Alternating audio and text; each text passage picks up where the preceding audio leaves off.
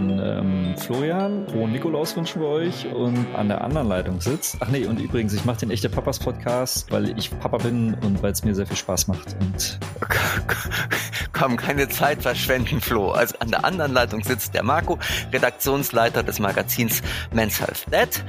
Und gemeinsam sind wir die echten Papas. Papas, Papas, Papas. Nikolaus Papas, Edition. Ja, genau. Die Nikolaus Edition. So, was habe ich im Schuh heute? Eine Frage. Eine Frage für mich. Ja, okay. Ach so, ich soll dich. Ach so. Ja, ja, wir hatten gerade in der Vorbesprechung gesagt, du fragst mich. Also gut, also in deinem Schuh ist heute eine Frage. Und zwar würde ich ganz gerne mit dir heute mal über das Thema Kindergrundsicherung sprechen. Das ist so ein Wort, was man sonst immer beim Glücksrad vielleicht sieht. Ne? Also, äh, also Oh. ja. Echt? Also ein langes Wort und ein Wort, was ja ständig momentan in den Medien ist. Kindergrundsicherung, aber Ja. sehr komplex. Was Total. weißt du darüber? Ja, genau, äh, dass es sehr komplex ist, das weiß ich darüber. Ähm, Okay, dass das es vor allem, dass es vor allen Dingen ähm, sehr, sehr debattenbehaftet war in diesem Jahr ähm, hinsichtlich äh, verschiedener äh, Haushälter, äh, Haushaltsdebatten im Bundestag und es gab unter anderem eine Petition dazu von der Anne Dittmann. Es gab, äh, gibt sehr viel, glaube ich, sehr viel Emotionen drumherum, weil es einfach nun mal eine wichtige Komponente ist, um beispielsweise oder nicht um beispielsweise, sondern vor allem um Kinderarmut kämpfen zu können. Das ist das, was ich darüber weiß. Aber da bin ich absolut kein Experte drin. Genau, aber wir haben ja eine Expertin. Du hast sie ja gerade schon genannt, die Anne Dittmann, Journalistin, Buchautorin, Neupodcasterin, Petitionsinitiatorin, ähm, spricht heute mit uns tatsächlich über Themen wie Kindergrundsicherung, Kinderarmut, ähm, Kinderzuschlag, ähm, Ja. Alleinerziehende. Also wir machen ein großes Fass auf. Und ich glaube, sie hat viel zu erzählen, aber es ist total wichtig, dass ja, und ich finde es, finde es gut. Ähm, sie wird sicherlich auch noch mal mit ganz vielen Studien und, und äh, reinkommen und es vielleicht auch mal ein bisschen abgrenzen, weil ich glaube, durch das, was in dem Jahr passiert ist, durch die Debatten und sowas, ist ganz viel vermengt worden. Und ich finde das eigentlich noch mal ganz gut glatt zu ziehen. Gut, also der Stiefel zu Nikolaus wird total voll sein. Ich bin sehr gespannt auf die Anne. Hallo, schön, dass du da bist. Ja, hallo Anne. Schön, dass du bei uns bist. Schön, dass, es, äh, dass du den Weg zu uns gefunden hast. Anne, ich fa fange gleich mal mit den, mit den Fragen. Wir gehen mal gleich rein.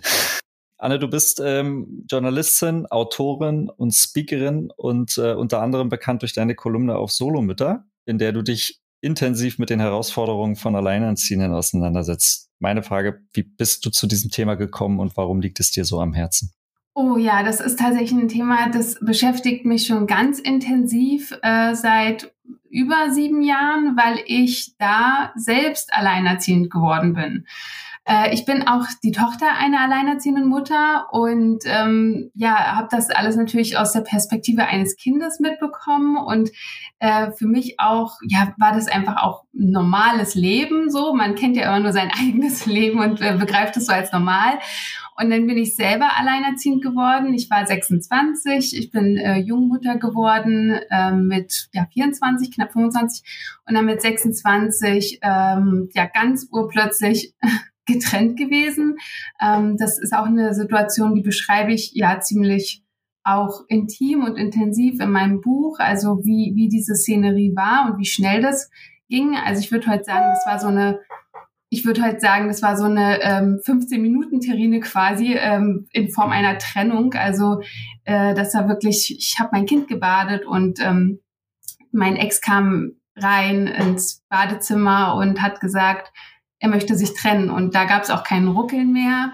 Äh, ich habe auch ähm, eine Therapie vorgeschlagen und alles Mögliche, aber es gab wirklich nichts mehr zu ruckeln. Und dann hat er seine Sachen gepackt und ist zur Tür hinausgegangen. Und äh, ja, so ist es dann passiert. Ähm, und ich glaube, warum ich mich diesem Thema dann auch so intensiv gewidmet habe, liegt auch daran, dass ich mich wirklich lange Zeit und insbesondere so in den ersten Jahren so unverstanden gefühlt habe, ähm, dass ich immer mehr so auch mich einsam gefühlt habe, Freundinnenschaften verloren habe, auch aufgrund dessen, dass mh, irgendwie Vorannahmen getroffen wurden, zum Beispiel auch wenn jemand Geburtstag hatte, eine Freundin aus unserer Clique, wir waren eine Sima-Clique und ähm, mein Kind war, wie gesagt, erst, ach nee, das hatte ich noch, habe ich noch gar nicht gesagt, er war erst ein Jahr und vier Monate, Monate alt. Ähm, Also er war erst ein Jahr alt, sagen wir so. Äh, ein kleines Kind, sehr fürsorgeintensiv. Und ich hatte eben auch manchmal keinen Babysitter. Also ich hatte meistens keinen Babysitter, weil erstens konnte ich mir den nicht leisten und zweitens war mein Kind halt noch so klein und ich war in dieser ersten Orientierungsphase und auch habe mich auch so alles wirkte so instabil, ne? Und da da geht da also ich zumindest kam da irgendwie nicht auf die Idee irgendwie ständig auf Geburtstage von Freundinnen zu gehen und mir Babysitter zu holen und mein Kind irgendwie allein zu lassen. Also für mich war irgendwie gerade in dieser ersten Phase so ganz, ganz viel Stabilität, immer das Gleiche, immer da sein, keine Ausnahmen und so. Ähm, und meine Freundinnen haben das nicht verstanden. Also die haben dann schon gesagt, nee, wir wollen nicht irgendwie ständig bei dir zu Hause dann unsere Mädelsabende äh, feiern oder Geburtstage oder so. Wir wollen in die Bar gehen, wir sind jung, also ne, wie man so ist. Und dann blieb ich halt zurück und ähm, habe mich nicht gut damit gefühlt und auch auf Arbeit lief es nicht gut. Ich war in Teilzeit. Ich ähm, bin so auf die auf das Abstellgleis äh, geschoben worden und ich hatte wirklich rundherum das Gefühl, ich werde nicht so verstanden. Irgendwie ähm, gibt es immer diesen Anspruch von, wer ich sein müsste. Also dieses ja ganz normale Mutter in der Paarbeziehung, die eben auch mal ausgeht auf Arbeit, ähm, am besten irgendwie die Vollzeitarbeitskraft und so weiter. Das war so, der Standard war gesetzt und ich konnte den nirgends erreichen. Und dann bin ich zu Instagram gegangen und habe über diese Erfahrungen geschrieben und habe gemerkt, ich bin da gar nicht allein. Das geht ganz vielen so und äh, da steckt was Strukturelles dahinter und ähm, dann habe ich angefangen, mich als Journalistin auch mit dem Thema auseinanderzusetzen und was das eigentlich alles bedeutet, alleinerziehend zu sein. Und ja, das mache ich bis heute, weil es für mich einfach ein Herzensthema ist. Also erstmal vielen Dank für den Einblick. Ich finde, dass das bedarf ja auch einen gewissen, einen gewissen Mut, sich da zu öffnen, weil äh, auch wenn du sagst, es geht vielen ähnlich, ähm, gibt es doch viele Gründe, die dann doch diejenigen dazu bewegen, halt nicht so offen damit umzugehen. Ähm, aber ja. Da gibt's gute, also viele gute Gründe, weil das ist halt auch einfach öffentlich, ne? Gerade zum Beispiel, wenn du in, noch in einem Sorgerechtsverfahren steckst oder so, da äh, würdest du dich niemals öffentlich ähm, dazu äußern, wie gerade deine Situation ist, weil du kannst ja deine dein, dein Standing auch in dem Moment verschlechtern. Oder du bist in einer ähm, in einer Trennung, die irgendwie von Gewalt geprägt ist oder die Beziehung vorher war eine gewaltvolle ähm, oder de, de, dein Ex will das einfach nicht. So. Und du willst halt natürlich äh, die die Beziehung zu dem Ex-Partner äh, so gut wie möglich halten.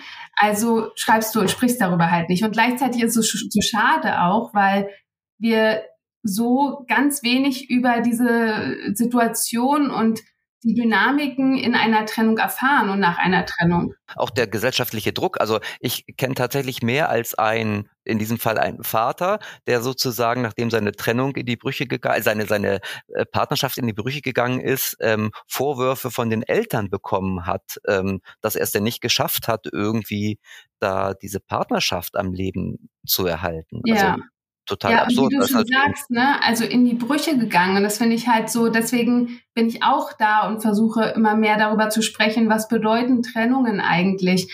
Und es ist nicht, dass eine Familie zerbricht. Da ist auch nicht eine Beziehung, die zerbricht. Also allermeistens nicht. Meistens gibt es keinen Beziehungsabbruch oder so. Äh, 65 äh, Prozent der Eltern, die sich trennen, die trennen sich im Guten. Also die trennen sich wirklich so, dass man sagen kann, die sind okay miteinander und die sind auch sich einig, was äh, irgendwie das Betreuungsmodell danach angeht. Also das ist keine, kein, kein Bruch, sondern das ist einfach, wir haben hier eine Beziehung, die hat sich verändert und jetzt passen wir mal äh, die Realität den Tatsachen unserer Beziehung an und das, das ist mir total wichtig, dass wir da anders denken. Und das ist, hat ja auch damit zu tun, was du erzählst, also was der Vater erlebt hat da, dass seine Familie so enttäuscht ist und er hat irgendwas falsch gemacht oder so. Wir haben so eine Vorstellung von Beziehungen, dass wenn man alles immer schön fein richtig macht, wir alle brav sind und alle Beziehungsregeln äh, irgendwie verfolgen, dass wir es dann schaffen können, dann also weiß als Ernte, wir ernten dann eine funktionierende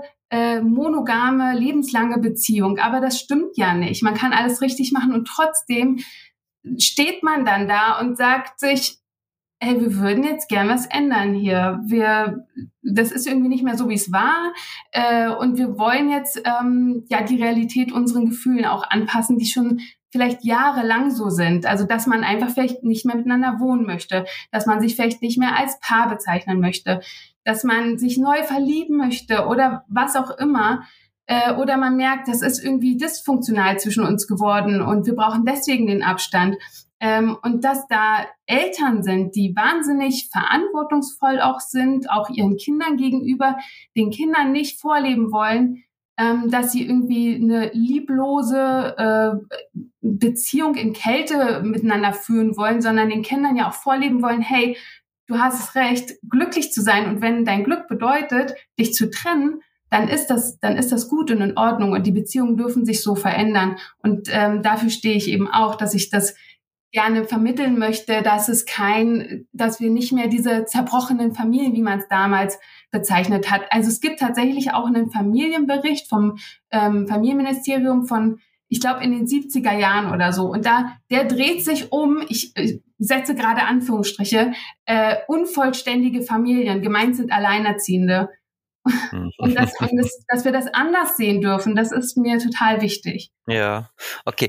Ähm, Alleinerziehende ähm, ist eins deiner Herzensprojekte und Themen, aber dir liegt ja auch das Thema Kinderarmut total am Herzen. Ähm, und vor allem Kinderarmut in Deutschland. Also, und das ist vielleicht etwas, was man im ersten Moment gar nicht zusammenbringt, dass man denkt, so Kinderarmut in Deutschland ähm, haben wir nicht, gibt's andere Probleme. Aber, hm, Spoiler, haben wir doch.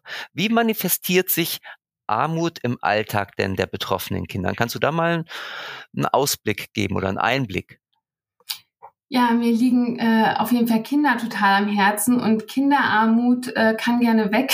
Und ähm, das betrifft ganz viele Kinder in Deutschland. Also mehr als wir wahrscheinlich denken würden. Jedes fünfte Kind in Deutschland lebt in Armut. Und ähm, na klar ist das jetzt nicht unbedingt die Armut, wie wir uns das ähm, weiß ich nicht, wie, unsere Kinder gucken zum Beispiel Aladdin, diesen Disney-Film, ja, und er lebt in der Höhle und äh, muss Brot klauen oder so. Das ist nicht die Armut, die äh, in Deutschland so vor, vorherrschend ist für Kinder. Für Kinder bedeutet ähm, Armut, dass sie zum Beispiel, das wird ganz oft genannt, dieses Beispiel, dass, dass ein Freund oder eine Freundin Geburtstag hat und man sagt, lieber nicht zu zu dem Geburtstag, sagt ab, hält sich fern, weil man weiß, ich habe die 10 Euro für ein Geschenk nicht. Oder die Freunde wollen äh, ins Kino gehen und man hat aber kein, kein Geld für ein Kinoticket und hält sich fern. Das heißt, die Kinderarmut, von der wir hier sprechen, hat zum Beispiel ganz viel mit sozialer Isolation zu tun und mit Einsamkeit, weil wir nicht teilhaben können, wenn wir nicht ein gewisses Budget haben, um äh, ja, Dinge zu machen, Dinge gemeinsam zu unternehmen. Aber was natürlich auch noch, äh, und das wird oft vergessen als Beispiel, ähm, was natürlich auch total ähm, wichtig ist zu erwähnen, ist, dass Kinderarmut auch bedeutet, äh, dass man zum Beispiel keinen eigenen Rückzugsort zu Hause hat. Also, dass sich irgendwie zwei oder drei Kinder ein Zimmer teilen oder die ganze Familie irgendwie fünfköpfig auf zwei Zimmern lebt oder so. Man hat keinen Rückzugsort oder man hat auch keinen Zugang zu einem Computer, zu, keinen Zugang zu Internet und kann seine ähm, Hausarbeiten zum Beispiel, also gewisse Recherchen für, für die Schule nicht machen. Äh, und entsprechend bedeutet Kinderarmut äh, auch, dass wir natürlich geringere Bildungschancen haben und mhm. da äh, hinten, hinten wegbleiben. Mhm. Ähm, wenn wir das mal eingrenzen, ähm, von welchen, ich sage jetzt einfach mal ganz neutral, welche Gruppen ähm, in unserer Gesellschaft sprechen wir denn da, die mhm. gefährdet sein können? Mhm. Ähm, das also die erste Gruppe in Deutschland, die oder die größte Gruppe, ähm, die von Armut betroffen ist in Deutschland, das sind Einelternfamilien. Und wenn wir uns aber die zweite Gruppe anschauen, dann wird uns klar, dass äh, dass, dass Armut und auch Kinderarmut etwas mit dem zahlenmäßigen Eltern-Kind-Verhältnis zu tun hat. Also äh, die zweitgrößte Gruppe sind zum Beispiel Familien, äh, kinderreiche Familien, also äh, Familien mit drei und mehr Kindern. Und drei finde ich jetzt auch gar nicht so viel. Aber das ist die zweitgrößte Gruppe in Deutschland, die von Armut betroffen ist. Ähm, und wie gesagt, also es, es kommt jetzt nicht drauf an, ah ja, Alleinerziehende, was, was ist denn mit denen eigentlich? Nein, die, die sind ja auch getrennt und äh, die kriegen irgendwie gewisse Sachen wahrscheinlich einfach nicht so gut hin. Das ist immer so das Erste, was so Menschen denken, ah ja, klar, die haben sich ja auch getrennt, so, sind irgendwie inkompetent oder und dann sind sie auch nicht so gut auf Arbeit oder was oder nicht so gut qualifiziert. Nein, das ist Quatsch. Das ist wirklich ähm, das Problem. Das Große ist dieses zahlenmäßige Verhältnis von Eltern, die eben Einkommen generieren und Kindern, die halt einfach auch was kosten. Und was wir auch äh, sehen müssen, Kinderarmut, und das ist so absurd, wenn wir darüber sprechen, die Kindergrundsicherung, eine wirksame Kindergrundsicherung, das absolute Minimum, äh, was wir brauchen, sind 12 Milliarden Euro, um die Kinderarmut komplett ausräumen zu können in Deutschland. Und was kostet uns aber auf der anderen Seite Kinderarmut langfristig? Also welche langfristigen Folgen bezahlen wir dieses Jahr, nächstes Jahr immer wieder. Das sind 120 Milliarden Euro, die Kinderarmut kosten. Das heißt, das Zehnfache von, von, von dem, was wir einfach an Geld nutzen könnten, um Kinderarmut sofort auszuräumen. Und trotzdem wird das halt nicht gemacht. Und das finde ich so absurd. Also wir, unser Finanzminister Christian Lindner hat jetzt gerade 2,4 Milliarden Euro zur Verfügung gestellt. Und alle Sozialverbände durchweg sagen, 12 Milliarden waren eigentlich die absolute Unter Untergrenze. Und wer bezahlt das? Alles, beides wird vom Steuerzahler äh, bezahlt, von Steuer, steuerzahlenden Menschen. Äh, und man kann sich aussuchen, will man 120 Milliarden bezahlen oder will man 12 Milliarden bezahlen. Und wir gehen gerade lieber auf die 120 Milliarden. Das ist absurd. Mhm. Gut, also jetzt haben wir ja den Brückenschlag gefunden zwischen deinem Herzensthema Nummer eins, ähm, Alleinerziehende, und dem zweiten Herzensthema. Ich will die jetzt auch gar nicht hierarchieren, so ob nur eins oder zwei. Ähm, was, ähm, welche besonderen Herausforderungen stehen denn in erster Linie alleinerziehende Mütter gegenüber? Also wo ähm, du sagst ja, noch vor den familienreichen Familien oder vor den kinderreichen Familien sind es die Alleinerziehenden, die in erster Linie davon betroffen sind. Ähm, warum?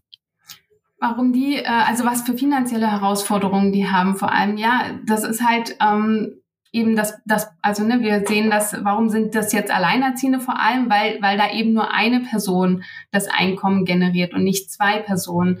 Äh, und diese eine Person, also viele Alleinerziehende arbeiten tatsächlich auch schon Vollzeit. Also ich glaube, es waren ungefähr 42 Prozent arbeiten eh schon Vollzeit oder Vollzeit nah aber eben viele auch nicht, weil das überhaupt nicht machbar ist. Ich wohne ja in Berlin, das ist die Hauptstadt der Alleinerziehenden. Es gibt nirgends so viele Alleinerziehende wie in Berlin, ähm, weil hier einfach auch die Infrastruktur eine Trennung super hergibt. Also wir haben ähm, super Betreuungszeiten und eine Betreuungsinfrastruktur. Äh, viele staatliche Kitas oder staatlich gefördert machen um 6 Uhr morgens auf und schließen um 6 Uhr abends.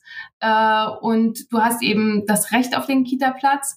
Ähm, zusätzlich haben wir eine gute Verkehrsanbindung. Also man kommt schon irgendwie innerhalb von einer halben Stunde von A nach B und ähm, ja, kann so ganz gut auch Vollzeit arbeiten. Aber in anderen Regionen sieht es halt einfach auch anders aus. Also aktuell dieses Jahr 2023 fehlen in Deutschland 384.000 Kita-Plätze. Das sind nicht nur also ne, an den Haaren herbeigezogen, sondern das ist wirklich, da wurde gefragt, wie viel, äh, wie viele Betreuungsplätze bräuchten wir jetzt eigentlich? Also wie ist der Bedarf? Wer wünscht sich denn alles eigentlich einen Betreuungsplatz gerade für das Kind? Und hat daran abgezählt und das sind 384.000 Plätze, die, auf die jetzt gerade ein Elternteil oder zwei Elternteile warten. Ähm, und dann ist natürlich auch so, dass wenn du einen Betreuungsplatz hast, das nicht heißt, dass du da irgendwie dein Kind auch neun Stunden am Tag lassen kannst. Also einerseits möchtest du das vielleicht auch gar nicht, weil ich zum Beispiel ähm, wollte das auch nicht. Ich hätte das gekonnt, aber mein Kind war halt erst anderthalb. Ähm, und entsprechend, und ist auch jetzt nicht das Kind gewesen, das super gerne zur Kita gegangen ist und sich jeden Tag schon darauf gefreut hat. Ähm, und da denkt man natürlich immer zuerst auch als Elternteil an das Kind, dass es dem gut geht und ähm, dass es das auch gut verkraftet, äh, weil sonst bricht eh irgendwann alles zusammen quasi. Und dann, ähm, weiß ich, funktioniert gar nichts mehr. Äh, und von daher, also klar, gibt es kleinere Kinder, da kann man gar nicht Vollzeit arbeiten und es gibt einfach auch Betreuungsplätze und, und, und Kitas, die schließen einfach um 12 oder um 13 Uhr. Äh, Gerade in ländlichen äh, Regionen höre ich das immer wieder. Genau, oder ja, oder auch, aber auch Brandenburg teilweise. Bei mir, bei, mein, bei meiner Mutter in der Uckermark. Also da, die hat auch Freundinnen, äh, die müssen das Kind zum Beispiel auch nach der Schule abholen. Da gibt's kein Hort oder so, ja. Äh, und wie willst du da Vollzeit arbeiten? Und entsprechend, das ist gerade so absurd, dass ähm, gesagt wird, auch eine Forderung von Christian Lindner, ähm, Alleinerziehende sollen bitte schön Vollzeit arbeiten und man will ja Arbeitsanreize schaffen und deswegen erzeugt man auch oder lässt die Armut so ein bisschen da. Äh, einem ist klar, wir, wir können jetzt Kinderarmut mit 2,4 Milliarden nicht ausräumen, aber es muss ja auch noch Arbeitsanreiz geben. Und gleichzeitig schafft man aber die Betreuungsinfrastruktur nicht. Also das wäre doch ein echter Arbeitsanreiz zu sagen, ja klar, dein Kind kriegt einen Kita-Platz du hast die Zeit, arbeiten zu gehen, dann kannst du das auch machen. Aber solange das überhaupt nicht gegeben ist, ist es halt einfach, so beißt sich die Katze in den Schwanz. Mhm. Jetzt ähm, sagst du ja, dass viele Alleinerziehende auch ähm, Alleinverdiener sind. Jetzt würde wahrscheinlich äh, als erstes jemand sagen, ja, aber kriegen die denn keinen Unterhalt? Und ähm, äh, tatsächlich ist vor ein paar Monaten ja eine Zahl herausgekommen, die gezeigt hat, wie wenig Unterhalt überhaupt ähm, fließt. Ne? Also dass viele, oftmals dann in diesem Fall die Väter, gar nicht zahlen, was sie hätten zahlen müssen. Ja, ja, ich weiß nicht genau, was das für eine Studie war, aber ich, ich äh, kenne auch noch die äh, älteren Zahlen und die werden jetzt auch immer wieder äh, neu bestätigt. Also das waren 75 Prozent, ähm, die kein oder zu wenig Unterhalt zahlen. Also 50 Prozent davon zahlen kein Unterhalt. Da greift dann der Unterhaltsvorschuss ähm, und die 25 Prozent zahlen halt einfach nur einen Teil quasi. Auch da kann man mit Unterhaltsvorschuss aufstocken lassen. Aber der Unterhaltsvorschuss diskriminiert halt leider auch die Kinder, ähm, ja, also alle Kinder quasi, weil das sind ja die Kinder, ähm, wo ja meistens eben der Vater keinen Unterhalt zahlt. Ähm, und da wird das Kindergeld komplett angerechnet, was halt beim unterhaltszahlenden Elternteil nicht der Fall ist. Da wird die Hälfte angerechnet. Okay. Unterhaltsvorschuss ähm, oder Zuschuss heißt, dass da springt der Staat ein sozusagen für den ja, säumigen Vater. Genau. Mhm. Genau, und das ist auch, das sind auch Schulden quasi. Also der, ich sage jetzt einfach mal, der Vater, der müsste dann auch äh, den Unterhaltsvorschuss zurückzahlen an die Unterhaltsvorschusskassen. Die sind ähm, verpflichtet, das Geld wieder einzutreiben. Das machen aber viele gar nicht oder nicht erfolgreich. Und generell muss er auch nur drei Jahre, die letzten drei Jahre quasi ähm, zurückzahlen. Also das, die, die Schulden, die man da machen kann, die sind wirklich begrenzt und gleichzeitig aber, wie gesagt, das wird nicht eingetrieben, das Geld. Da gehen auch Millionen, viele Millionen verloren, ähm, die der Staat dann eben zahlt. Und wenn man eben diesen Unterhaltsvorschuss ähm, beantragt, dann, ich sage jetzt einfach mal auch als Mutter oder als Vater, ist es ja letztendlich egal, ähm, da wird das volle Kindergeld angerechnet und entsprechend ist es, sieht das so aus, wenn ein Kind den Mindestunterhalt von einem Elternteil bekommt und dazu eben das Kindergeld hat, hat es an die 130 Euro mehr im Monat, als wenn ein Kind kein Unterhalt von einem Elternteil bekommt, den Unterhaltsvorschuss bekommt und eben das Kindergeld, weil das Kindergeld voll angerechnet wird. Und das ist natürlich super problematisch. Aber ah, jetzt habe ich deine Frage vergessen. Ich glaube, das wolltest du gar nicht so genau wissen. Was hattest du gefragt? Nee, das war schon total in Ordnung. Also ich bin, also von meiner Seite aus hast du die Frage schon äh, total ausführlich beantwortet. Also genau, dass manche eben den nicht zahlen. Aber man muss ja auch sagen, äh, und ich finde wirklich, also zu diesem ganzen System möchte ich auch nochmal sagen, ich finde das auch nicht gut. Also es gibt viele Väter, ähm, die, die können halt einfach auch nicht zahlen.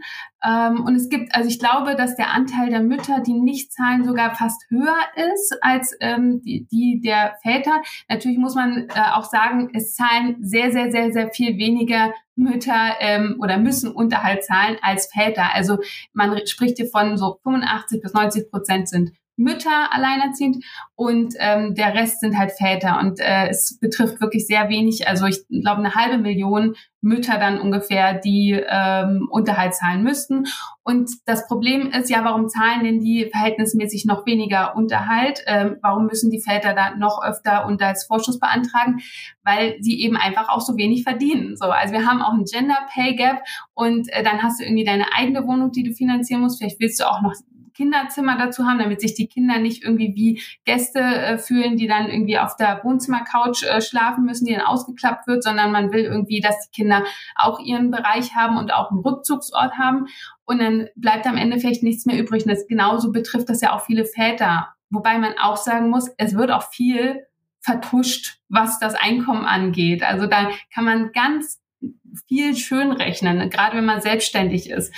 Ähm, aber trotzdem, also ich finde das ganze System halt einfach auch schwierig. Äh, das möchte ich sagen, weil wenn Eltern sich trennen, dann, und das wird im Moment eben auch noch nicht berücksichtigt, dann haben die einfach, dann, dann haben die einen Mehrbedarf, also einen Trennungsmehrbedarf, sage ich jetzt einfach mal. Das Wort gibt's gar nicht, aber da müssen zwei Eltern dafür sorgen, dass sich die Kinder in beiden Haushalten wohlfühlen. Sie müssen ganz plötzlich, haben sie ihre zwei Einkommen und nicht mehr diese eine Wohnung oder das Haus, sondern müssen halt zwei Orte äh, bezahlen, also Miete bezahlen, Wohnung bezahlen, Kinderzimmer doppelt bezahlen, ähm, äh, wenn das natürlich geht. Also ich spreche jetzt auch zum Beispiel in Richtung Wechselmodell hin und ich lebe ja selber auch ähm, nicht ganz 50-50. Äh, Im Moment ist unser Sohn wieder mehr bei mir, aber ähm, wir hatten jetzt auch fünf Jahre Wechselmodell.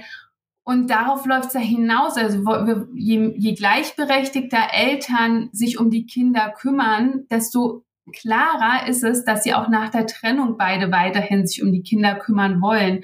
Und dann hast du halt einfach ähm, eine, eine Art von Ressourcenverknappung, wenn du dich trennst, weil viel mehr Dinge bezahlt werden müssen und auch doppelt angeschafft. Und das geht ja auch um Spielzeug, es geht um Kleidung und getrennte Urlaube und so weiter. Und der Staat erkennt das einfach diesen Umstand im Moment gar nicht an. Also der Staat sagt trotzdem, gibt es einmal Kindergeld für die Kinder äh, und äh, äh, zum Beispiel Kinderzuschlag wird auch nicht irgendwie mehr, nur weil zwei Eltern sich kümmern wollen.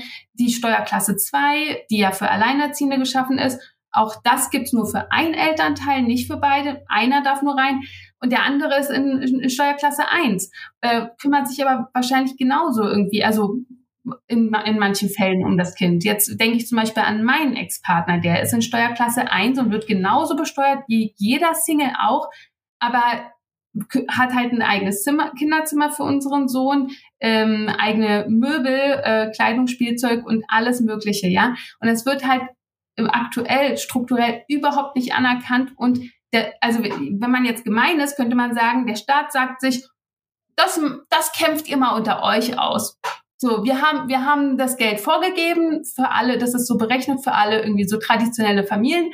Und wenn ihr euch trennt, dann kämpft drum. So.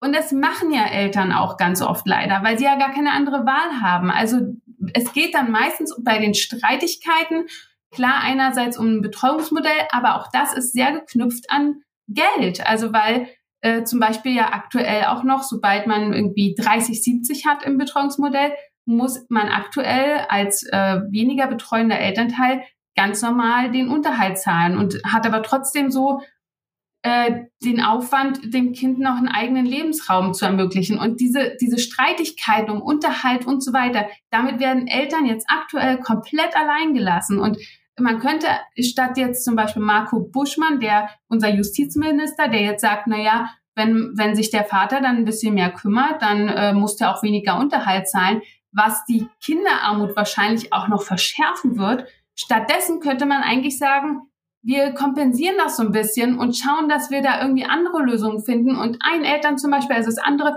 zum Beispiel auch in die Steuerklasse 2 nehmen. Dass wir bei einer Trennung das Kindergeld so ein bisschen noch mit anheben.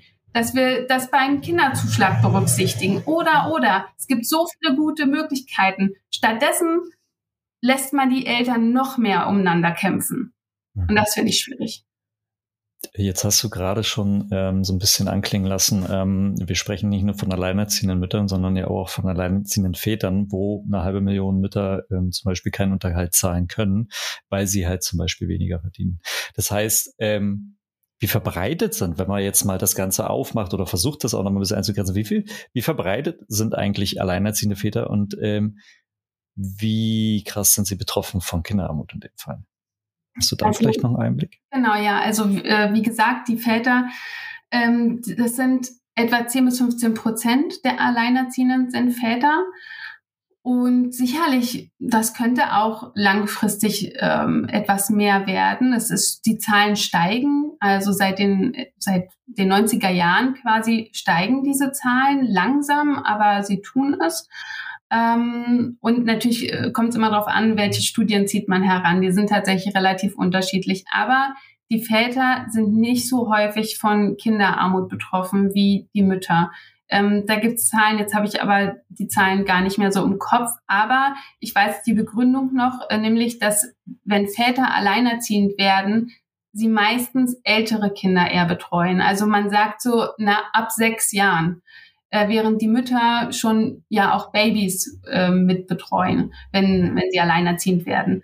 Und ähm, dieses ab sechs Jahren, das macht viel aus einerseits, weil man das Kinder, äh, das Kind dann ganz anders betreuen lassen kann. Also wie ich schon sagte, dann da kannst du es auch mal irgendwie acht, neun Stunden am Tag im, in der Kita, beziehungsweise ab sechs Jahren ist es in der Schule, dann im Hort noch weiter betreuen lassen bis 16 Uhr.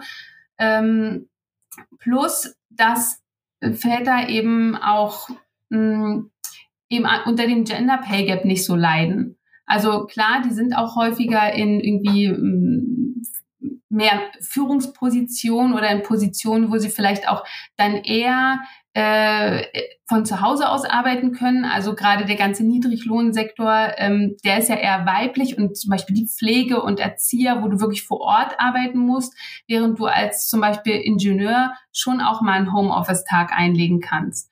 Ähm, und plus, wie gesagt, dass du halt generell einfach ein bisschen mehr Geld verdienst und dann dich eher entlasten kannst, zum Beispiel durch irgendwie eine Haushaltshilfe oder so. Ja, von daher ist das Thema Armut tatsächlich auch hier eher weiblich. Mhm. Und ähm, wie wird das bei uns in der deutschen Gesellschaft wahrgenommen und ähm, wird es richtig wahrgenommen, deiner Meinung nach? Ähm, wir sprachen ja vorhin, da sagt, hast du das schöne Beispiel dieses Disney-Films ähm, angebracht, ähm, wo, wo Aladdin irgendwie ähm, von Trockenbrot sich ernährt. Ähm, so ist ja tatsächlich irgendwie Kinderarmut in Deutschland nicht. Und du hast ja auch schon gesagt, so wie es sich bei uns ähm, so ein bisschen niederschlägt. Nichtsdestotrotz mhm. ist das tatsächlich überall so angekommen, die Realität der Kinderarmut in Deutschland, oder muss man da auch noch ähm, mit Vorurteilen irgendwie kämpfen? Ja, also wir haben jetzt gerade auch im Sommer, wo es so ganz heiß herging um, um die Kindergrundsicherungsdebatte, hat man immer wieder äh, dieses Vorurteil gehört, ja, aber wir wissen ja nicht, was die dann wirklich mit äh, dem Geld machen würden. Und das ist wirklich etwas, was sehr, sehr ärgerlich ist, dass einerseits ähm, Menschen, die in Armut leben, immer noch unterstellt wird, sie würden nicht genug arbeiten ähm, und hätten sich das quasi so selbst geschaffen, selbst gemacht, sind selber schuld, was halt einfach Quatsch ist, wenn wir uns angucken, warum Alleinerziehende häufig in Armut leben, äh, dann ist das jetzt nicht, dass sie zu wenig arbeiten, sondern die arbeiten ja tendenziell, also äh, wenn man das in Relation setzt zu ähm, Alleinerziehende sind meistens Mütter und in Relation setzt zu Mütter in Paarfamilien, arbeiten Alleinerziehende halt wesentlich mehr. Die kommen auf im Durchschnitt 31 Stunden pro Woche, während Mütter in Paarfamilien auf 26 Stunden pro Woche kommen.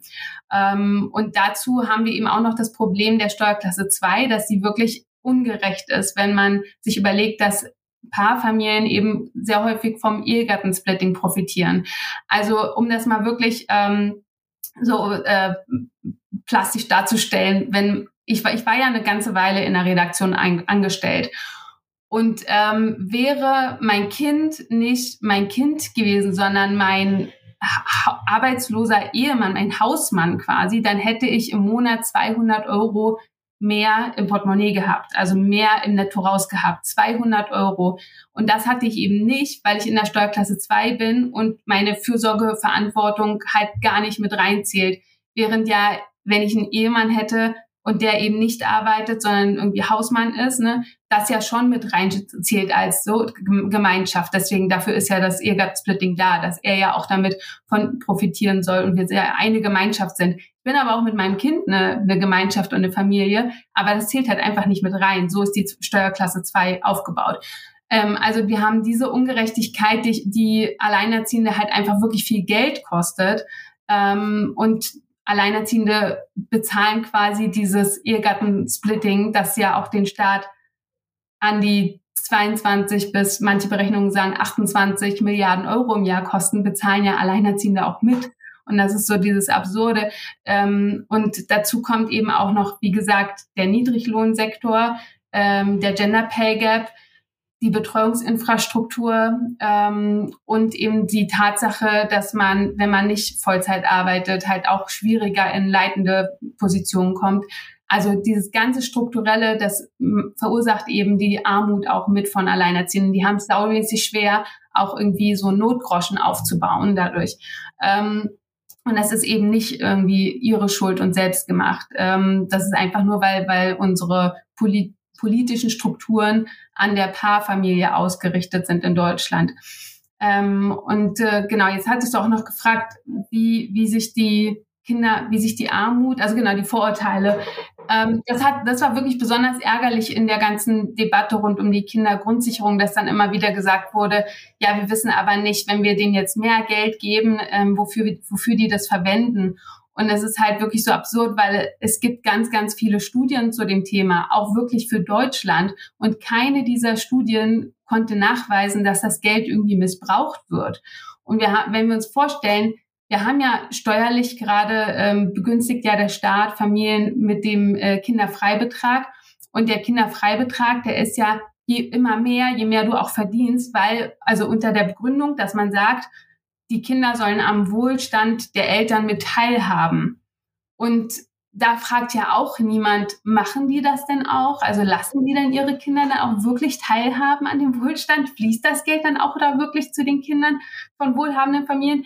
Niemand fragt das. Man geht einfach davon aus. Und ähm, ich, ich, ich zitiere auch immer gerne, wenn man, ähm, wenn man dann über dieses Thema spricht, so ein, so ein Spiegelartikel vom äh, vergangenen Jahr, da war so dieses Inflationsthema so hoch und ähm, ja, die ähm, Gaspreise beziehungsweise, ne, also wenn, wenn Leute, ähm, also die, die alle hatten Angst, dass sie nicht, dass sie nicht gut über den Winter kommen und haben gespart. Und es hat natürlich gerade die Leute betroffen, die eh schon äh, wirklich ganz knapp bemessen sind, die vielleicht im Bürgergeldbezug sind, AufstockerInnen sind ähm, und da gab es diesen Spiegelartikel mit der Headline, ich esse das, was die Kinder übrig lassen. Das war von so einer alleinerziehenden Mutter. Und es war für mich so plakativ dafür, wie Alleinerziehende eigentlich auch wirklich wie alle Eltern ticken. Zuerst sicherst du das Kind ab und dann äh, kannst du noch was für dich selbst tun. Und so bin ich ja auch aufgewachsen mit meiner Mutter, die ja auch nicht viel Geld hatte. Erst wurden wir Kinder versorgt und abgesichert und wir haben irgendwie die neue Hose bekommen und meine Mutter war irgendwann dran. Also die hat sich nicht oft irgendwie die neue Hose gekauft. Also da muss das wirklich schon sehr, sehr dringend sein. Ähm, ja, und das, das ärgert mich halt einfach so, dass das so falsch dargestellt wird ähm, und dann äh, dieses Vorurteil herrscht von wegen, die kaufen sich irgendwie Kippen und einen Fernseher davon. Das ist einfach absurd und es ist Quatsch. Also die Studien, die ich erwähnt habe, die zeigen eher, dass sich die Eltern tatsächlich sehr viel ähm, Sorgen machen um die Zukunft der Kinder und dass sie bei sich zuerst sparen. Mhm. Ja, soweit dazu. Finde ich ganz gut, dass du das nochmal so zusammengefasst hast. Also wir haben ja im Grunde genommen ähm, wirklich ganz strukturelle äh, Themen und gesellschaftliche Themen. Ähm, wenn man jetzt mal ans ähm, an Maßnahmen, wenn man jetzt mal rein technisch schaut, okay, wie kann man ähm, die Dinge entschärfen, beziehungsweise was kann man dagegen tun, ganz einfach. Wo würdest du, was, wo, wo siehst du da die Dringlichkeit in den strukturellen Problemen oder eher in den gesellschaftlichen? Weil ich finde schon holistisch gesehen, dass beides echt miteinander zusammenhängen kann. Nur wo fängt man an? Ja, ich glaube, es gibt, äh, wir, wir können gar nicht so in einem Anfang denken. Ich glaube, das ist dieses ähm, Menschliche, dass wir immer denken, ah ja, wir machen jetzt erst das eine, dann das andere, aber es passieren ja ganz viele Dinge gleichzeitig. Also ähm, dass irgendwie die Aufklärungsarbeit betrieben wird. Das ist total wichtig, weil ähm, wir ja auch den Rückhalt aus der Gesellschaft brauchen oder auch den Druck, den sie machen könnten, also den Menschen wirklich machen können, um zu sagen, ey, wir wollen hier in, in dem, im viertreichsten Land der Welt, ja, wollen wir keine äh, Kinderarmut. Also das ist einfach eine Entscheidung, die Deutschland treffen könnte, zu sagen, wir sind reich, bei uns wird es keine Kinderarmut geben. Und wir werden jetzt erstmal alles dafür tun, dass das beseitigt wird, weil ähm, es halt einfach auch ein Schweinegeld kostet, äh, das aufrechtzuerhalten. Warum sollten wir das tun? Ähm, und das ist, glaube ich, wirklich einfach so auch so ein, so ein so eine Herangehensweise an, an das, was wir so glauben. Wir glauben ja wirklich immer noch, ähm, wer was tut ähm, und sich bemüht, dem wird auch nichts Schlimmes passieren. Und das ist natürlich Quatsch. Es ist einfach ähm, absurd. Wir, wir brauchen da eine andere, glaube ich, also einfach auch gesellschaftliche Identität und also Narrative, dass wir sagen, nicht mehr sagen, ähm, ja, Leistung lohnt sich, äh, wir sind eine Leistungsgesellschaft und äh, ähm, wer will, der, der wird, oder wer Armut, wer nicht in Armut leben will, der wird auch nicht in Armut leben und ähm, kann dann arbeiten gehen und dann wird das schon, sondern dass wir sagen, ähm, ja, das kann jedem passieren. Also äh, wir sind alle nur irgendwie eine Trennung davon entfernt, wir Eltern, oder ein Schicksalsschlag oder eine Krankheit. Es kann einfach jedem passieren jederzeit und wenn es irgendwie auch ein, ein, ein, weil jemand sich weil jemand sich irgendwie den Rücken angeknackst hat und das wird ewig nicht wieder gut oder das Knie oder so. Wir kennen das ja alle so Geschichten von Freunden, die äh, jahrelang irgendwie Knie-OPs durchmachen und es wird irgendwie nicht mehr gut. Also ein, eine Sache reicht schon, äh, die sich dann irgendwie längere Zeit zieht, dass man vielleicht gewisse Aufgaben nicht mehr machen kann auf Arbeit, rausfliegt ähm, oder auf Krankengeld angewiesen ist oder oder. Ähm, oder das Kind wird krank. Auch äh, ein schlimmes Thema, aber auch das kann passieren, wo dann ähm, ein Elternteil sich rausziehen muss und sich um das Kind wirklich intensiv kümmern muss und das Kind pflegen muss. Ähm, ich habe auch viele pflegende Alleinerziehende. Äh, das, das, es kann einfach passieren. So, es kann jedem passieren. Und wir, das neue Narrativ sollte schon sein, dass wir halt einfach niemanden zurücklassen. Auch und ich finde auch gerade so, es fehlt noch so ein bisschen Solidarität von Eltern, die halt wirklich besser verdient sind, also die eben sich solche Sorgen im Moment nicht machen müssen zum Glück, ähm, die, dann, die ja auch sich sagen könnten, ich mache das jetzt um meiner eigenen Sicherheit willen, weil ich weiß, es könnte uns auch jederzeit passieren ähm, und entsprechend setze ich mich für dieses Thema ein, auch weil meine Kinder irgendwann erwachsen sind und vielleicht eine eigene Familie haben und auch denen kann irgendwas passieren oder auch, auch die sollen sich trennen dürfen, wenn sie das wollen. Und entsprechend setze ich mich heute schon dafür ein, dass es auch alleinerziehenden oder getrennt erziehenden Eltern sehr gut gehen sollte ähm, und dass es keine Kinderarmut gibt. Und ich glaube, äh, genau, also wie gesagt, diese, dieses, dieser Bewusstseinswandel, der geht, der muss ja einhergehen mit den Entscheidungen, die wir dann auch treffen äh, wollen, weil es nicht das eine oder ohne das andere gibt. Die Politik orientiert sich daran, was wollen die Menschen und treffen entsprechend Entscheidungen. So ist es. Und deswegen, ähm, wir, wir, wir, also ich sehe gerade breitflächig Ansätze von irgendwie ähm, Online-Magazinen, die über Alleinerziehende aufklären, über ähm, einfach aktivistische Menschen, ähm, die Familienketten organisieren für alle möglichen Themen. Ich sehe, dass jetzt gerade Bündnisse entstehen zum Glück, also Menschen, die auch wirklich äh, Kontakte in die Politik haben und wissen, wie der Hase läuft und die einfach jetzt auch sehen, ähm, zum Thema Familie muss hier mehr passieren. Also ähm, das Bündnis ähm, Bundes, Bundesbündnis vielleicht oder Bündnisvereinbarkeit, äh, jedenfalls bundesweit, bundesweit soll das sein. Ähm, das entsteht jetzt gerade zum Beispiel. Und das mit der Familienkette, ähm, das war ja von Natascha Zagorski, ähm, die auch sämtliche, also für einige Familienthemen einfach gebündelt hat und ähm, das gemeinschaftlich ans Familienministerium tragen wollte. Ähm, und ich glaube, sie organisiert auch schon für 2024 was. Die Familienkette hat nicht ganz gereicht zum Familienministerium. Also wir brauchen da noch viel mehr Aufmerksamkeit, um das Ganze auszubauen. Ähm, es braucht wirklich mehr Bewusstsein von, von, von Eltern und allen Menschen. Und ich glaube schon, dass man dann auch äh, politisch was bewegen kann. Jetzt sehe ich leider überhaupt nicht, dass wir zum Beispiel mit einem, mit dem Finanzminister, mit Christian Lindner jetzt gerade so großartig Kinderarmut beseitigen werden. Ähm, aber was ist generell, du hast ja auch gefragt, Flo, was es so generell auch noch für Entscheidungen bräuchte. Ähm, es geht nicht ohne eine andere neue Vollzeit. Also wenn wir wollen, dass ähm, Mütter generell mehr arbeiten, dann brauchen wir äh, Väter, die zu Hause sind und sich um die Kinder kümmern. Also ähm, eine 30 Stunden neue Vollzeit. Es geht auch nicht ohne ein anderes Steuersystem. Und auch da wird ja auch äh, seit Jahren ähm, drüber gesprochen. Und die, das Ehegattensplitting, das war mir so gar nicht bewusst, das sollte ja auch schon seit 20 Jahren abgeschafft werden. Und es hatten auch tatsächlich Regierungen auf ihrer Agenda schon, äh, gerade irgendwie um die 2000er Wende herum. Aber es wurde halt einfach nie gemacht. Irgendjemand äh, steht da halt einfach sehr drauf oder zu sehr hinter. Ähm, und es muss ja auch nicht unbedingt abgeschafft werden, aber es braucht Alternativen dazu und ähm, es kann ja auch ähm, abgewandelt werden.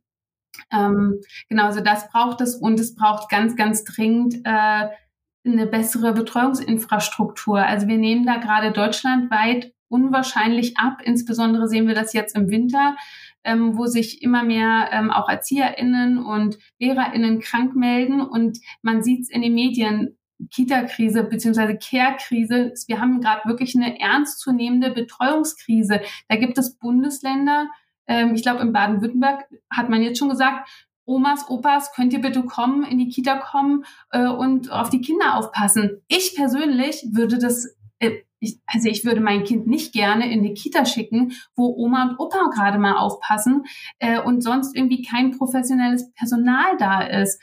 Äh, äh ich, ich könnte das gar nicht guten Gewissen zu vereinbaren und dann irgendwie, also weil die sind doch speziell geschult. Also wie kann man, wie sehr kann man Care-Arbeit noch abwerten? Die haben eine Ausbildung gemacht, die haben Berufserfahrung und dann soll mal eben Oma und Opa kommen und auf die Kinder aufpassen. Ich könnte das zum Beispiel gar nicht leisten.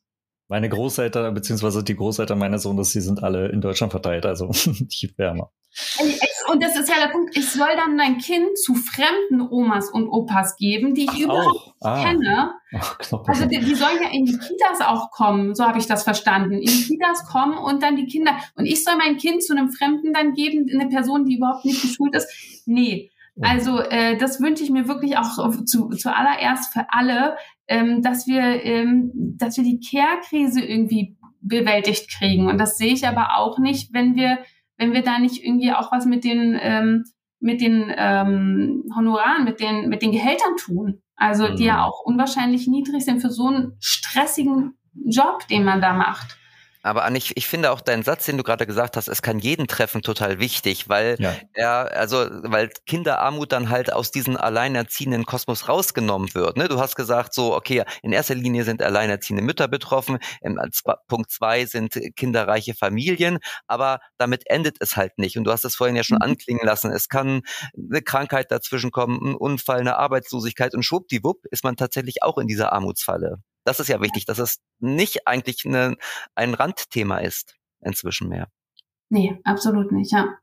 Gut, dann äh, finde ich, äh, können wir doch eigentlich mal zum Thema Kindergrundsicherung. Auch ein, ein wichtiges Herzensthema, würde ich mal so formulieren ähm, von dir. Und zwar geht es, und das hast du auch schon erwähnt, vor allen Dingen um die 12 Milliarden ähm, zur Finanzierung oder zur Beseitigung von, von Kinderarmut. Wir haben gesehen, beziehungsweise du, das, die Petition ist sozusagen übergeben worden Du hast dazu auch gesprochen. Was sind die nächsten Schritte? Ähm, ja, schwierig zu sagen. Also ich, ich war ja dort im ähm, Petitionsausschuss und wurde angehört. Und ähm, es gab, äh, ja, bevor, bevor das Ganze losging und auch nachdem es zu Ende war, ähm, sehr viel auch Zuspruch von bestimmten PolitikerInnen, ähm, alle so im äh, linken, grünen ähm, und, und, und sozial ähm, äh, Bereich so, also alles aus, aus eher so links bis Mitte, ähm, die sehr froh waren auch darüber, dass diese Veranstaltung stattgefunden hat, weil es ihnen ein bisschen äh, Rückenwind ge gegeben hat, meinten sie. Und es war so, das glaube ich, was ich auch mir erhofft hatte, was ich so mindestens erreichen wollte, ähm, dass das Thema einfach auch nochmal eine Plattform bekommt, dass da ähm, die PolitikerInnen wissen, wir sind nicht einverstanden und wir lassen es auch so nicht stehen. Also vor allem äh, war das wirklich, um ein Statement zu setzen. Und ich wurde ja auch begleitet ähm, von ähm, Frau Schutter. Das ist äh, die Vorsitzende vom SOS Kinderdorf, ähm, die auch ganz, ganz viele wichtige äh, Dinge nochmal gesagt hat und auch äh, mit mehr Expertise sicherlich als ich. Also das lohnt sich sicherlich auch nochmal anzuhören ähm, für alle, die es interessiert. Ähm, und genau, wir hatten vorher gesagt, was ist denn, was ist denn das Ziel? Also was wollen wir erreichen? Und uns war beiden klar, ähm, dass wir jetzt nicht plötzlich dadurch die 12 Milliarden Euro kriegen werden. Ähm, und zwar klar, dass wir das machen, um ähm, ja die Aufmerksamkeit nochmal auf das Thema zu lenken und am besten natürlich irgendwie den PolitikerInnen Rückenwind geben. Und das, und das haben wir geschafft, denke ich. Ähm, und ich wollte einfach auch, ähm, mich, mich hat das so genervt. Also es, seit Anfang des Jahres ging es plötzlich irgendwie um diese Kindergrundsicherung. Ähm, da wurde die in Frage gestellt quasi. Also seit Anfang des Jahres 2023 haben ähm, Lisa Paus und Christian Lindner sich quasi darüber gestritten. Und ich habe das beobachtet seitdem und hatte ja auch währenddessen gerade noch mein mein äh, Buch über Alleinerziehende war gerade in den Endzügen und ich habe auch ähm, immer geguckt, okay, muss, muss ich noch irgendwas ändern, weil da geht's auch darum und ähm, habe dann irgendwie immer so aktualisiert, je nachdem, was gerade so passiert ist. Ähm, und ich war auch gleichzeitig irgendwie so ein bisschen fassungslos, weil äh, die Kindergrundsicherung wurde im Koalitionsvertrag vereinbart. Also alle Seiten waren sich einig, die soll kommen, die ist gut. Und das ist etwas, wofür sich Verbände und Vereine schon seit mehreren Jahrzehnten einsetzen. Also auch, auch weil die Kinderarmut seit Jahrzehnten ja stagniert und keine sozialpolitische Leistung konnte irgendwas daran ändern. Und es war immer klar, nach jeder Studie oder in jeder Studie steht, es braucht die Kindergrundsicherung. Und, ähm, und dass dann plötzlich seit Anfang des Jahres ähm, das wieder doch so mh, mm, ja, in Frage gestellt wurde. Es hat einem halt jede Hoffnung wieder genommen, weil ich weiß noch, dass, dass, dass in dieser Bubble, in dieser, in dieser familienpolitischen Bubble alle so, so hoffnungsvoll waren und so ähm, dachten, wow, also das soll jetzt wirklich, wirklich kommen nach all den Jahren des Redens und des ähm, dafür Einstehens und Arbeiten. Ähm, soll jetzt tatsächlich die Kindergrundsicherung, das war ein riesen Hoffnungsträger. Das wäre ein riesen, eine riesen Veränderung gewesen. Und die soll ja auch noch kommen. Und das ist ja auch wichtig, ähm, den, den Fuß in der Tür zu haben. Und man kann es dann noch weiter ausbauen. Und ja, das ist ein Schritt. Und trotzdem war es auch eine Riesenenttäuschung, dass dann gesagt wurde, es sind nur 2,4 Milliarden dafür übrig und dieses äh, vor allem irgendwie dieses Chancenportal soll kommen und ähm, das aber doch irgendwie gar nicht so viel ähm, ja machen wird wahrscheinlich, aber wir warten es ab. Jedenfalls war das eine große Enttäuschung und ähm, dann war ich einfach so wütend, so so so so wütend, dass ich äh, dachte, ich kann das jetzt hier nicht so stehen lassen und ähm, ähm, Michelle Franco ist auch eine äh, Mutter, die bei change.org schon die Petition gestartet hatte im April und auch über 100.000 Stimmen eingesammelt hatte. Aber irgendwann war klar, das wird jetzt nicht so viel machen, wenn wir es nicht in den Bundestag tragen. Und dann habe ich eben ähm, meine eigene Formulierung nochmal ähm, genommen und äh, die Petition in den Bundestag äh, gebracht. Und dann haben wir nochmal diese ähm, 54.000 Stimmen hatten wir eingesammelt. Also 50.000 brauchte man für das Forum, um wirklich auch äh, garantiert angehört zu werden. Und das war schon auch ein Riesenwunder, dass wir das geschafft haben, nochmal so schnell. Ähm, und auch, äh, ja, das, das, das Glück war quasi, dass uns ein großer Influencer, ähm, dass der auch nochmal rechtzeitig auf die Petition aufmerksam ähm, wurde. Das war äh, Kidstock, den kennt ihr sicherlich. Ähm, und der hat uns nochmal einiges auf, an Aufwind gebracht und dann sind wir über das Forum gekommen. Und ähm, genau, also es war wirklich für mich vor allem dann ähm, dieses, man will sich zeigen, man will die Empörung zeigen, man will äh, irgendwie mal auf den Tisch hauen und sagen, ey Leute, so geht's nicht. Und dann dieses Statement von Christian Lindner bei der Pressekonferenz bei der Kindergrundsicherung, als er gesagt hat, ähm, ist es eine beklagenswerte Tatsache, dass Alleinerziehende in den letzten zehn Jahren immer weniger arbeiten würden, was ja eine blanke Lüge war, um die Kindergrundsicherung zu rechtfertigen. Ähm, und die, man kann tatsächlich an den Zahlen äh, ablesen, dass Alleinerziehende im Gegenteil immer mehr arbeiten in den letzten zehn Jahren. Also die äh, Statistik, die, die Zahlen, die gehen nach oben, ähm, brachen ein bisschen während Corona ein. Aber bei wem nicht? Also klar, wenn wir in Lockdown sind und äh, Kurzarbeit und so weiter. Äh, und das ist, das sind echt Sachen, die machen so wütend und da ähm, schauen wir jetzt gerade einfach auch, wie wir auf, auf den auf den Tisch hauen können. Äh, und die Petition war ein, ein Einschlag davon. Hm. Wie optimistisch bist du gerade? Entschuldigung. Wie optimistisch oder wo hängt dein Optimismus gerade? Da oben so oder eher? Irgendwie ähm, in alle Richtungen. Also weil ja, ich, ich finde es gut, dass sich gerade ähm, Initiativen bündeln äh, und, und tatsächlich irgendwie verschiedene mh, hm, Verbände und Vereine sagen, okay, unsere Einzelarbeit, die bringt jetzt nicht so viel, als wenn wir uns jetzt endlich mal alle zusammentun würden und zusammen äh, irgendwie uns an die Politik richten ähm, und, und wirklich so eine, so eine größere, ein größerer Lobbyverband werden. Also das sehe ich jetzt, dass sich die, diese Kräfte bündeln, weil es reicht allen. Alle haben die Nase voll. Ähm, und an, an Familien wird immer mehr gespart und so geht's nicht weiter. Also es wird eine große Katastrophe äh, auf uns zukommen, wenn wir gerade äh, wenn, wenn wir diese Care-Krise nicht bewältigen. Also wer soll denn arbeiten, wenn die Kinder nicht betreut werden?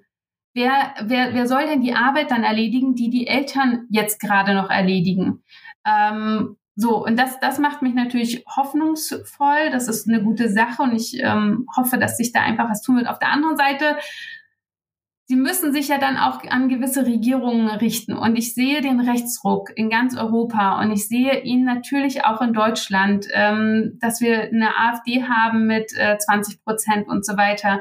Ähm, also das macht wirklich Sorgen gleichzeitig und ich sehe auch, was da gerade mit mit Väterrechten passiert, ähm, die halt nicht so viel mit Sorgen und Kümmern zu tun haben, sondern wie ich schon erwähnt habe, ähm, dass unser Justizminister Marco Buschmann ähm, als allererstes Mal, wir haben, wie gesagt, diese, diese Kinderarmut, die nicht nachlässt und vor allem die weibliche Armut und dass er dann sagt, naja, dann passen wir jetzt mal das Unterhaltsrecht an, machen wir mal eine Unterhaltsreform und schauen, dass halt die Väter ein bisschen mehr Geld kriegen. Und das ist halt, natürlich sollen Väter auch mehr Geld. Für mich, meiner Meinung nach, sollten alle getrennten Familien, alle Familien gerne mehr Geld kriegen, ja. Ähm, das ist ja ein Teil dessen, wie wir die Care-Krise be beantworten quasi. Aber dass man in so einer Situation, wo die Kinderarmut auf einem Rekordhoch ist und die Armut weiblich ist, sagt, okay, wir kriegen, wir machen jetzt eine Reform, dass Väter mehr Geld kriegen das finde ich schon auch ein Teil des Rechtsrucks. Also das, das sehe ich als Teil dessen. Äh, und das macht mir Sorgen. Ähm, und von daher, es hängt gerade in alle Richtungen bei mir, aber mm, man muss irgendwie doch zuversichtlich bleiben, weil, ähm, oder nee, ich glaube anders, ich formuliere es anders. Ich glaube, man macht sich die Hoffnung halt selber. Ne? Also wenn wir aufgeben, dann haben wir auch keine Hoffnung mehr. wenn wir weitermachen und weiter über diese Themen sprechen, dann haben wir auch Hoffnung. Hm. Ja. Ich, ich finde, wir haben das Thema Kinderarmut jetzt in sehr vielen, also in, äh, aus sehr vielen Blickwinkeln gesehen und es ist ja auch sehr vielschichtig, äh, wie wir erlebt haben und auch seine Erzählung. Ich würde es aber tatsächlich nochmal ganz gerne ein bisschen runterbrechen. Also was würdest du denn Zuhörerinnen oder Zuhörern empfehlen, die wirklich ähm, von Armut betroffen sind? Was sind da die ersten Anlaufstellen? Ähm, was kann man tun in der momentanen Situation ohne die Kindergrundsicherung? Mhm. Also eine Anfrage äh, der Linksfraktion im Bundestag hat dieses Jahr ja ergeben, wie viele Familien die den Kinderzuschlag beziehen.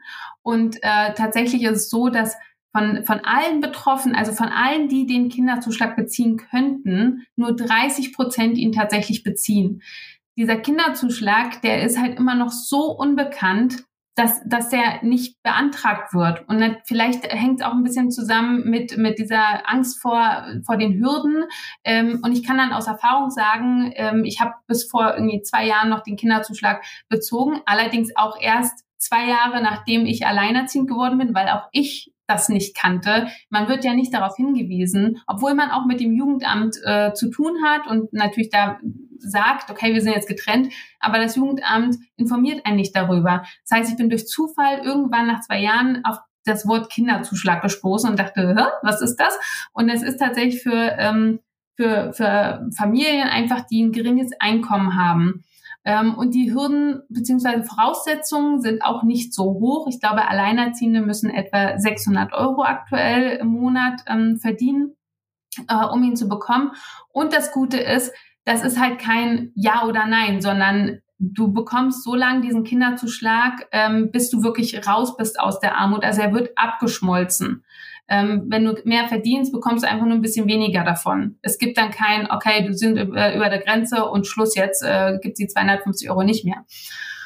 Ähm, also das einerseits, äh, andererseits äh, Wohngeld, schauen, dass man das beantragt. Das ist klar ein bisschen komplizierter, habe ich auch schon gemacht. Ähm, das sind einige Formulare, aber auch das lohnt sich. Es sind halt einfach auch, ähm, weiß nicht, ob das je nach Bundesland anders ist, aber bei mir waren es 150 Euro. Ähm, und je nachdem auch, glaube ich, wie man wohnt. Ich glaube, man kann sogar in einem Haus Wohngeld beziehen. Ähm, genau, äh, das. Und dann ist natürlich, also Geld ist so ein umfassendes Thema, ne?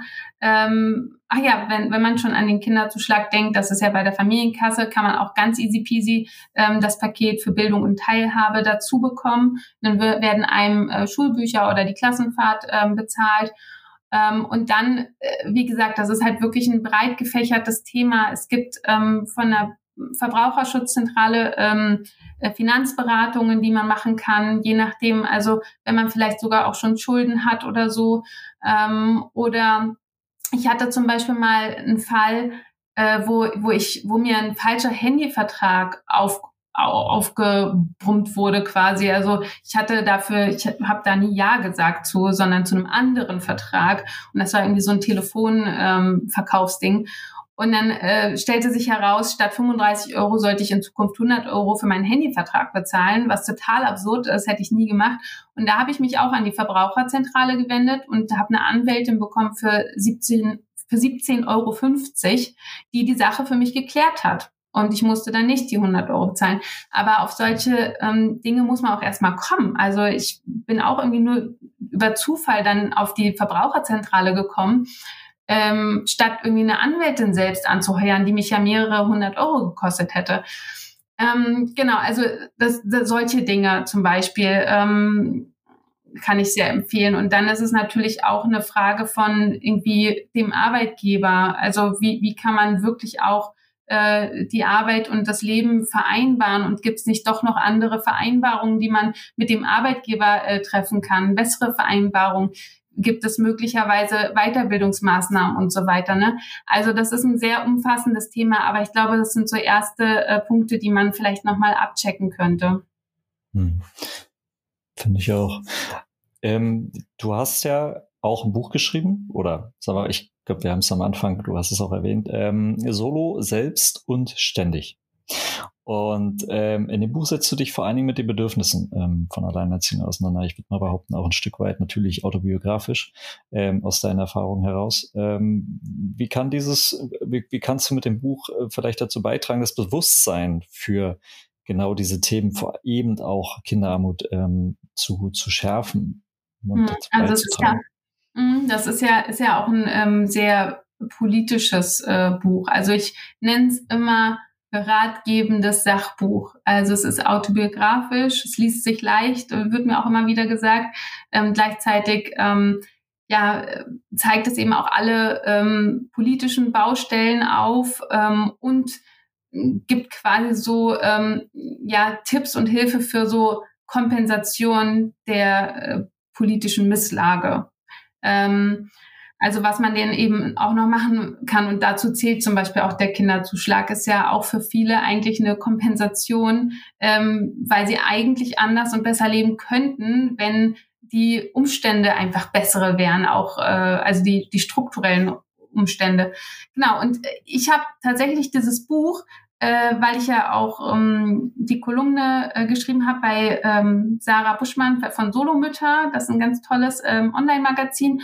Und die hatte mir äh, gesagt, äh, sie würde total gern mit mir zusammen irgendwie 80 von den Büchern an politische AkteurInnen und, und ArbeitgeberInnen und, und äh, Leute aus Unterhaltung und so weiter schicken. Also ähm, AkteurInnen, die halt irgendwie das, äh, die Gesellschaft auch stark mit beeinflussen.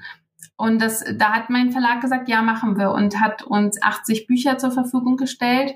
Ähm, und wir haben, wir haben die verschickt ähm, und auch ein paar Rückmeldungen bekommen. Also Sarah hat die Rückmeldungen bekommen und Einladungen in den Bundestag. Also es gibt schon auch Menschen, die sind sehr interessiert daran, auch Politiker, PolitikerInnen, äh, man kann das Buch auf jeden Fall zu Weihnachten verschenken. Also mir wird auch immer wieder gesagt, dass, dass die Leute das wirklich auch gerne an entweder Leute verschenken, ähm, von denen sie sich erhoffen, dass sie sie verstehen dann, besser verstehen. Und es gibt zum Beispiel auch einen Lehrer, der hat mir letztens geschrieben, ähm, der selbst hat nichts äh, persönlich in seinem äh, privaten Umfeld mit Alleinerziehenden zu tun, wobei doch er hat eine Freundin, aber er ist vor allem eben auch Lehrer und hat viel mit Kindern zu tun, die irgendwie zum Beispiel auch von Armut betroffen sind oder ähm, wo die Eltern sich gerade trennen oder eben alleinerziehende Eltern haben. Und ähm, der meinte, das hat ihm auch sehr geholfen. Ähm, und natürlich auch zu sicherlich allererst Alleinerziehende selbst, beziehungsweise auch Eltern, die sich gerade trennen oder über Trennung nachdenken. Also die herausfinden wollen, was kommt auf mich zu, worauf muss ich achten, was ist was ist vielleicht auch normal, äh, dass sich die Eltern vielleicht auch erstmal in der Krise befinden und sich viel streiten, wie kann man damit umgehen und so weiter ähm, wie kann man gew gewisse Dinge auch umgehen, die äh, nicht ganz so schön sind. Ähm, genau, also ich glaube, dass da ganz viel Aufklärung gerade auch dieses Jahr passiert ist. Ich lese ja auch, ich lese ja auch ähm, bei ähm, Koordinierungsstellen für Alleinerziehende übrigens auch ein Megatipp, äh, den ich auch weitergeben möchte da kann man sich immer sehr gut beraten lassen und da gibt's Kinderbetreuung und ähm, wenn man auch finanziell gerade nicht weiß, weiter weiß, in die nächst, nächstgrößere Stadt fahren, ähm, wo es eine alleinerziehende Koordinierungsstelle gibt. Und das sind, das sind keine Leute, die irgendwie ihre eigenen Interessen verfolgen und irgendwelche äh, Dinge abarbeiten wollen oder sowas. Ähm, das sind, das sind wirklich meistens auch selber Betroffene, die ähm, sich auch beruflich da engagieren möchten und die ganz, ganz viel Verständnis und Mitgefühl und gute Ideen und Tipps haben und auch ähm, andere Alleinerziehende und, und irgendwie so Gru Gesprächsgruppen und Events ähm, äh, organisieren. Und da äh, kann man echt auftanken und sich gute Infos abholen und so weiter. Und da lese ich jedenfalls auch oft. Und deswegen weiß ich auch, es sind ganz tolle Atmosphären dort. Also man geht da mit einem vollen Herzen wieder raus.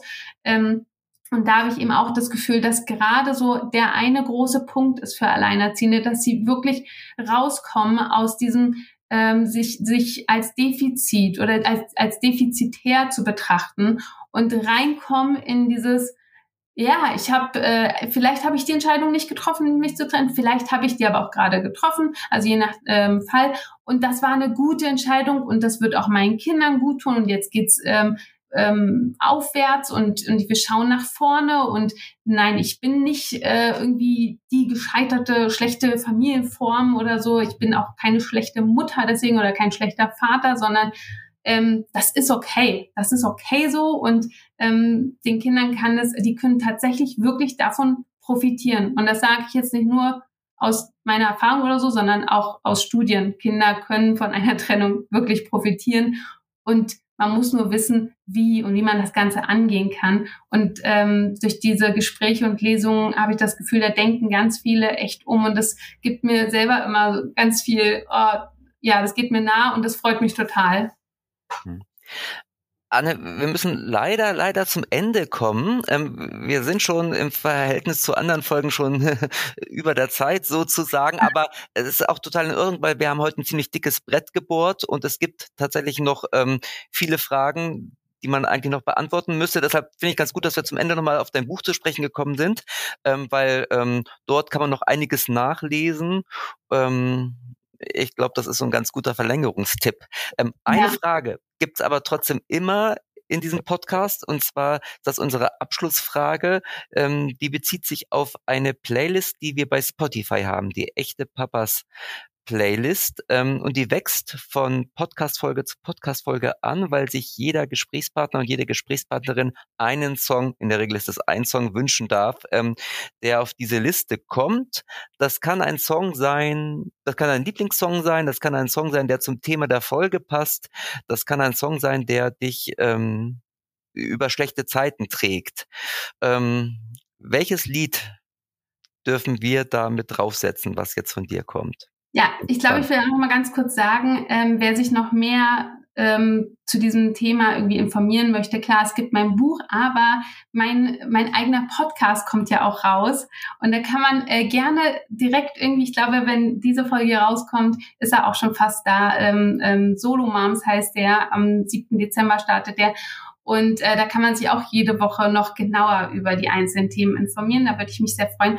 Und ähm, ich habe ich hab, ähm, einen, einen Song, ich glaube, der ist von, den habe ich erst kürzlich gefunden. Der ist, glaube ich, von einer Instagramerin oder vielleicht ist sie auch, ähm, vielleicht, vielleicht macht sie auch Musik, vielleicht ist sie auch Sängerin, ich weiß es nicht. Aber der Text, den mochte ich so gern. Der heißt The Feeling Song von Heidi Rojas oder Rogers oder so. Ich weiß leider nicht, wie man sie ausspricht, aber ähm, der Feeling-Song, der ist so eine Verbindung, so ein Verbindungsstück ähm, zwischen Erwachsenen und Kindern und der richtet sich an die Kinder und dass wenn sie durch ja schlechte Zeiten gerade oder schwere Zeiten gehen, dass da die Erwachsenen da sind und auf sie aufpassen und mit ihnen zusammen auch diese Gefühle durchleben und den mag ich sehr gern teilen. Passt ja super.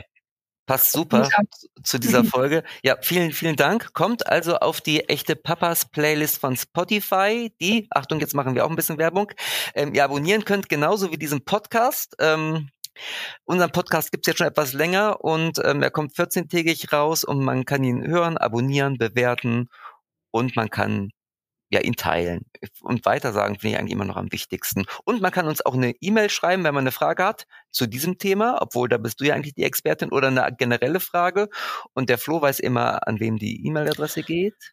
Die E-Mail geht an die Adresse äh, podcast.echtepapas.de und wenn ihr Fragen zu dem Thema habt, wir leiten sie dann auch gerne an Anne weiter. Aber genau. ich glaube, Anne hatte Anlaufstellen im Internet hätten wir jetzt noch einen Werbeblock für dich gemacht, Anna, aber ich glaube, den haben wir vorgezogen, weil das das, äh, Wichtigste, das Wichtigste, was jetzt äh, im Dezember kommt, ist ein Podcast. Kommt der, kommt der auch ähm, wöchentlich oder in welchem Rhythmus erscheint ja. der? Der kommt Wö sogar wöchentlich. Also wöchentlich, genau, äh, die erste Staffel und ähm, ja, je nachdem, wie er läuft, kommt hoffentlich dann noch eine Staffel und noch eine und noch eine. Okay. Und ähm, kommen da auch Gäste und oder ja. ähm, zu jedem Thema habe ich eine Gästin dabei. Okay, gut. Und wahrscheinlich schon fast ähm, wochenaktuell. Oder? Hm. Weil es tut sich so viel auf, in dem, auf dem Gebiet, dass. Ja, ähm, also äh, ja, ja, klar, irgendwann wird es nicht mehr aktuell, aber doch, es ist eigentlich immer ein The wir sind gar nicht, wir sind gar nicht so sehr am politischen Zeitgeschehen jetzt dran, also doch auch ein bisschen, aber man kann es, glaube ich, ähm, immer hören. Also viele Dinge bleiben einfach ewig aktuell. Okay, und man findet ihn wahrscheinlich auch auf allen Portalen wie den echten Papas Podcast, oder? Yes. Bist du exklusiv irgendwo? Nein. Nee, nicht exklusiv, äh, frei zugänglich. Zum Glück. Überall. Ja, dann sind wir sehr gespannt auf die erste Folge. Freuen uns jetzt schon, Flo, oder? Da hören wir auch mal rein. Jawohl. Machen wir. Dann würde ich sagen, ansonsten, äh, wir sehen uns oder hören uns. Marco, ich sehe dich, du siehst mich, aber wir hören uns dann in 14 Tagen. Genau. Und dir, Anne, vielen, vielen Dank für, für deinen Besuch, deine Zeit und deine Expertise. Es war echt total interessant heute. Hat mir auch Spaß gemacht. Danke euch auch. Dankeschön. Bis, Bis dann. Tschüss. Tschüss.